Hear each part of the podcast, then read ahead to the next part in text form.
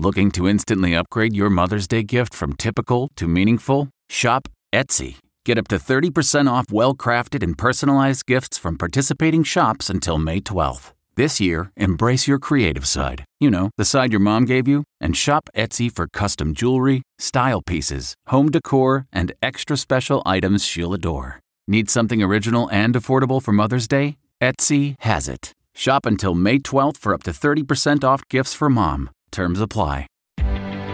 Reporter's Notebook.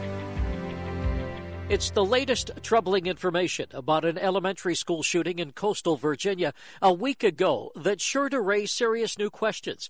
The Newport News school superintendent says administrators at Richneck Elementary School failed to seize the 9mm handgun a six year old student used to shoot his 25 year old first grade teacher. They had been told the child may have had a weapon in his possession before the shooting. There's no word on why the gun wasn't found or taken from the child. The revelation came during an online meeting for parents only. The school system is now considering the required use of clear student backpacks. Jim Krasula, CBS News.